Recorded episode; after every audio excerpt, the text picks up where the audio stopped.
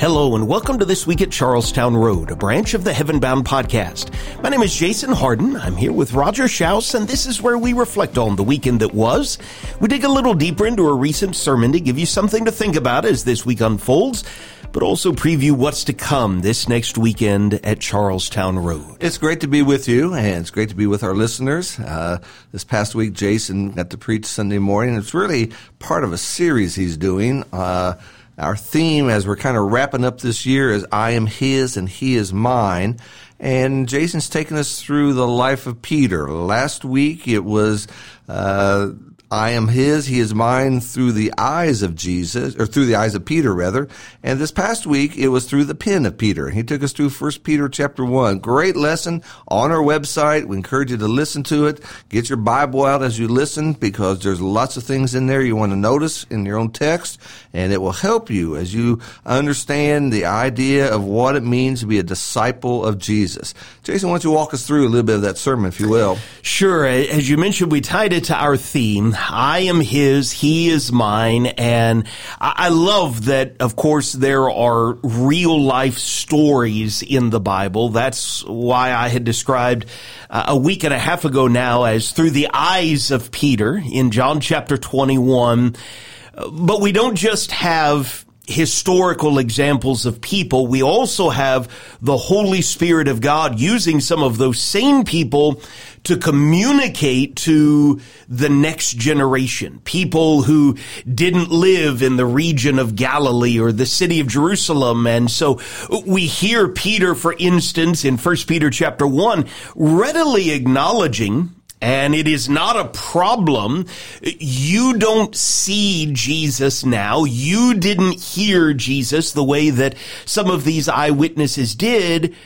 But the Holy Spirit was using men like Peter to share with readers, I would argue then, 2,000 years ago, and even today, wherever we live, I can say the same thing that Peter could say. I can say, you can say, anybody can say, I am his, I belong to Jesus, and Jesus is mine. Well, you know, we've used that this entire year as our theme, and that really came out of one of the hymns we sing.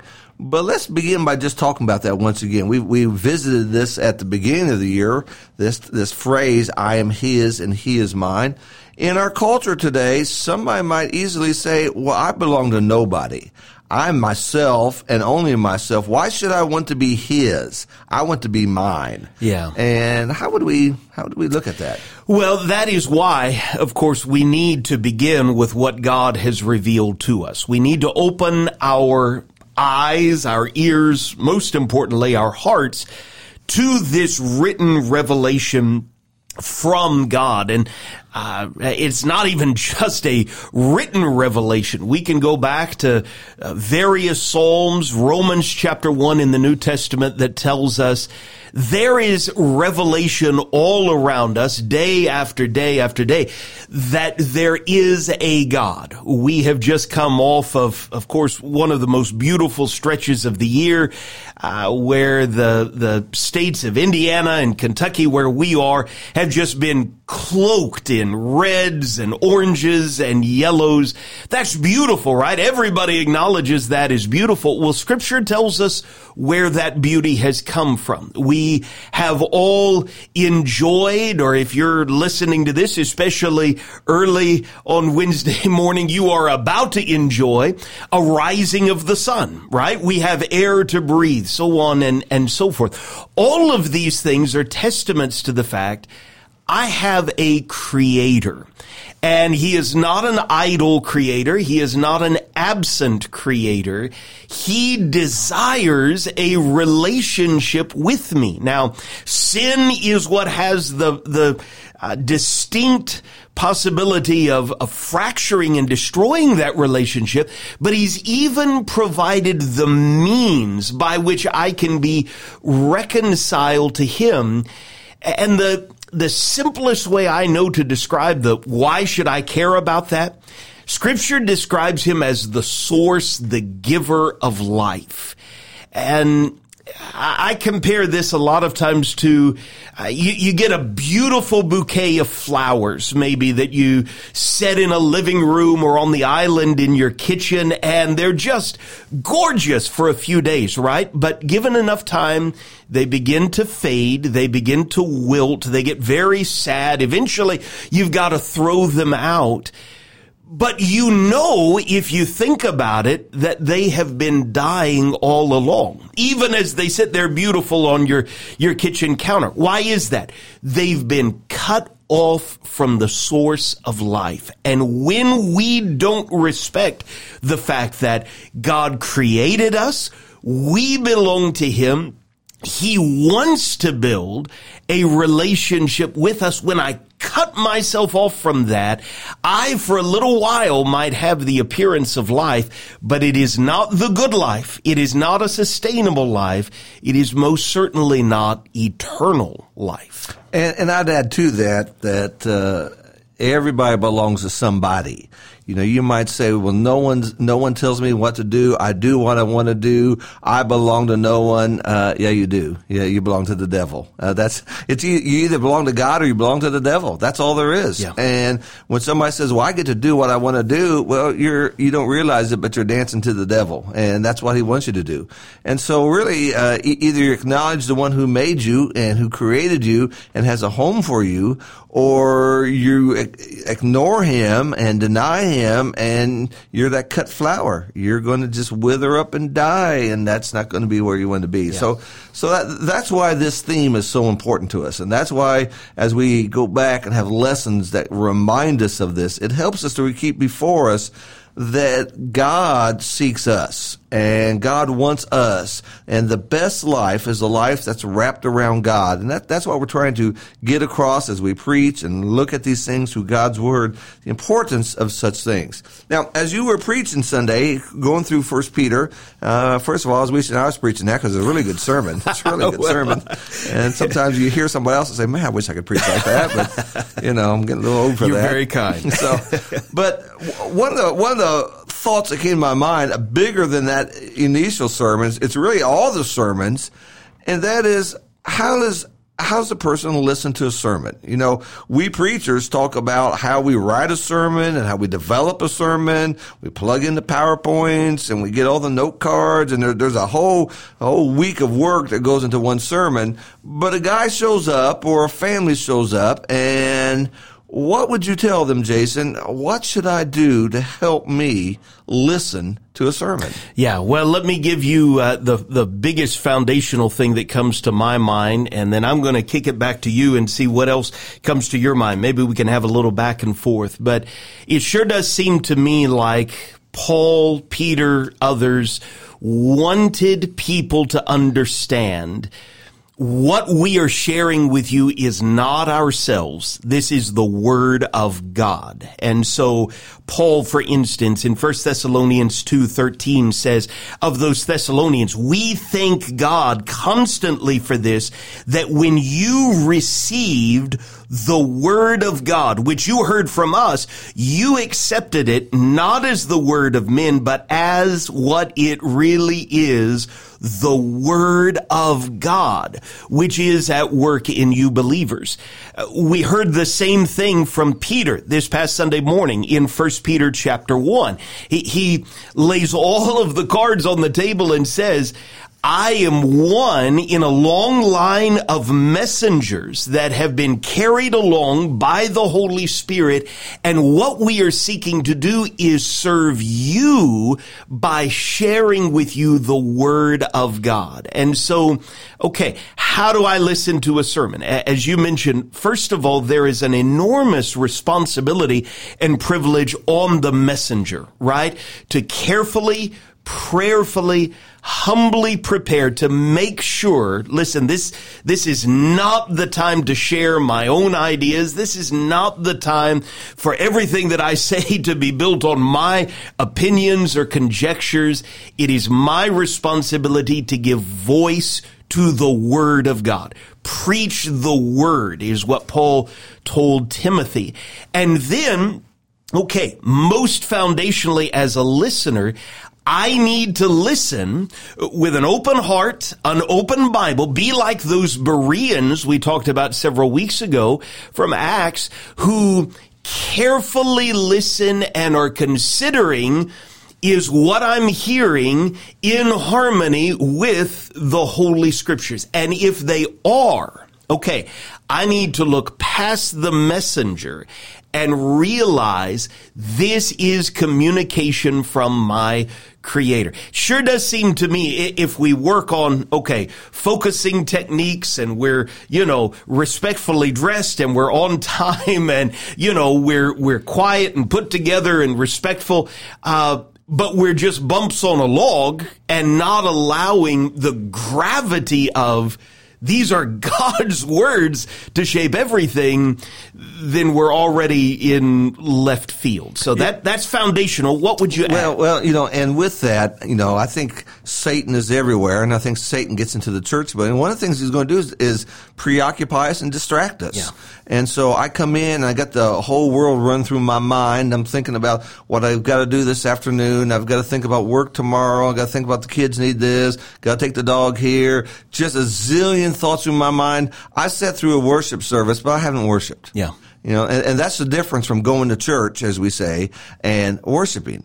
Uh, but while you're in there, there's all kinds of distractions. There's little babies crying. There's people getting up to go out for this reason or that reason. There's there's noise here, noise there. If I keep turning my head all around, looking at all that stuff, again, I sat in the church building but have I worshiped? Yeah. One of the thoughts that really helps me is, is that one of the hymns we sing that is "Open my eyes that I may see Jesus," yeah. and I and I think that's paramount as we think about sitting down and listening to a sermon. Now, some people will gather and they come with a critical eye, much like they listen to Jesus, looking for mistakes and oh, the preacher misused this word. He he read the wrong verse, or there's a word misspelled on the note card, and and they've come, but they're like that old English teacher, and all they do is have their red pen out to gather mistakes. Have they learned anything? No, not really. Not really. Yeah, I, I love how you you've highlighted that hymn.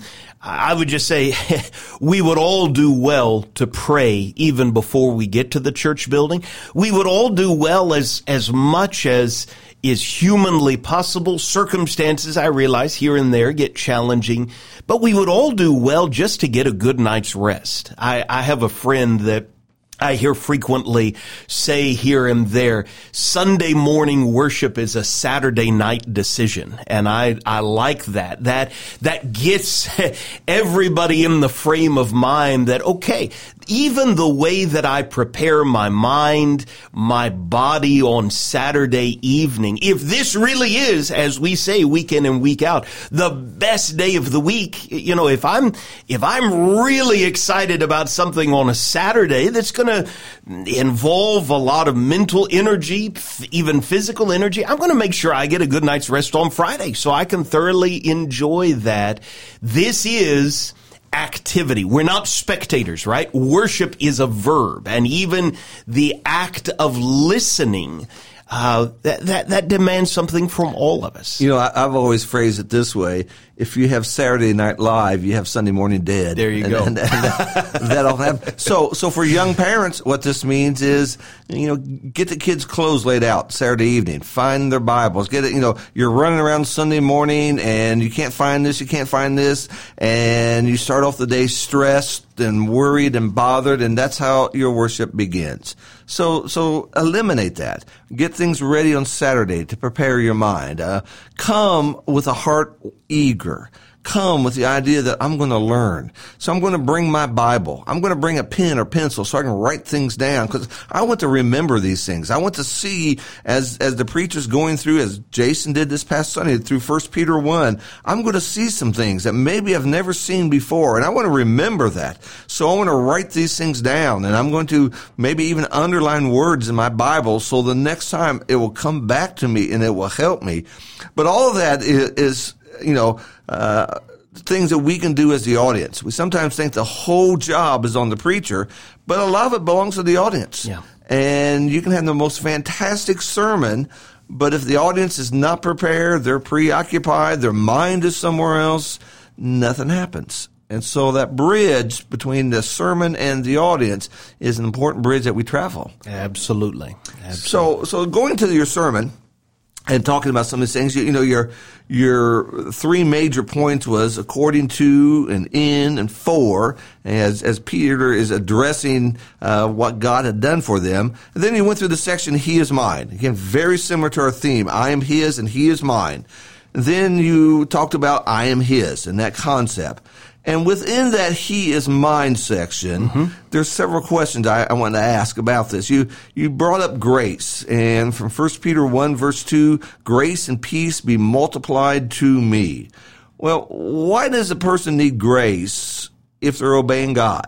Yeah, well, I first of all, uh, if we just lean on 1 Peter chapter 1, we heard him in verse 14 for instance talk about how we all have participated in the passions of ignorance. For a, a, disciple of Jesus, it is the passions of former ignorance, right? But if you think about those two words, passions and ignorance, um, passions is I'm just doing whatever it is that I want to do. I'm, I'm not submitting myself to God. And ignorance is I'm living as if He isn't even there which is why one of the key words all over First Peter and even into Second Peter is grace. He will describe God in First Peter 5 as the God of all grace. And so grace is extended to us in order to bring us into fellowship with Him but if anyone as a disciple knew, had a front row seat to grace is not a one-time event. I continue to need the grace of God. Surely it's this man. That, that's why we started in uh, lesson one of this series in John 21. I mean, this was the man who had confessed in Matthew 16, you are the Christ, the son of the living God. He had walked on water. He had seen the transfiguration. He was there when people were raised from the dead but he knew what it was to stumble and even deny that he knew Jesus. And so grace, it sure does seem to me as we read his writings is, is something that is, Uh, Peter is keenly aware of, but it is very precious to him. So it's really not a choice, either grace or obedience. They go together. Yeah. And with our obedience, that's not enough. We're going to need God's grace. And so they, they are hooked together and they're needful. And that's, without the grace of God, we have no hope. Right. And that, and that leads us to a second point you brought up here. And that's in verse three of 1 Peter 1, where he talked about that he calls us to be born again to a living hope not just hope, but a living hope. What, right. what, what does it mean by living hope, and what is there to hope for? Yeah, I, I, I'm fascinated by those two words put together, and I, I shared on Sunday that not all of life is hopeful and not all hope is alive. But when you put those two words together, and especially when God puts them together, that's powerful. And Peter ties it to the resurrection of Jesus from the dead. That was the very epicenter of Peter's hope, Paul's hope, James, John, whoever you want to talk about, this was it, right? And this is what drives Peter, even as a, an old man, to continue on. If we are to believe the, the earliest historical records outside of the Gospels, and I, I know of no reason why we should doubt them, this is a man that would eventually be crucified, just as it seems Jesus is foretelling there in John 21 crucified for his faith. How can he know? Jesus has foretold you're going to die in some really unpleasant circumstances. Uh, how can he continue to press on doing what he's doing? Well, he has hope in the resurrection of Jesus Christ. He believes even if I die a horrific death, that is not the end of my story. And through Jesus, I will ultimately be the victor. And that's it. And, and that's that hope that we have. It's not just for a better life here. It's not that everything's going to work out that I want. It's eternity with God. And that's, that's the running theme through all this. And that's what got Peter going through some of these things as, yeah. as we have looked at already. Now, uh, another section here, you talked about I am guarded by God. He, he would say in verse seven, uh, about God has been has been protecting us and God has helped us, and uh, particularly there that uh, God has uh, protected us. So, yeah. so in what ways does God guard us. Yeah, verse 5 is you, are being guarded through faith for a salvation ready to be revealed in the last time. Uh, Peter lived in the days, of course, of the Roman Empire. And so it is not uncommon at all to hear these writers of the New Testament use language that they would have been familiar with and, and many others it reminds me of those haunting ways that the gospel writers describe Peter as following Jesus at a distance there as Jesus is being paraded from trial to trial. And I, I believe with all of my heart, if we could sit down and talk with him, that's probably where he would begin to tell us it, it started to go downhill. There was distance created between him and the Lord. And so as he is writing, he is encouraging believers wherever and whenever we live Stick close to Jesus. Paul would put it in, in Ephesians chapter 6 as stand strong in the strength that God supplies. And so he uses this guarding language or soldier language that, okay, it's time to take up the whole armor of God. Put on the belt of truth and the breastplate of righteousness and the readiness of the gospel of peace and take up the shield of faith and the sword of the spirit. Put on every day the helmet of salvation and be devoted to consistent, fervent prayer. If I do that, what these New Testament writers are telling me is I will be guarded in strength that God supplies.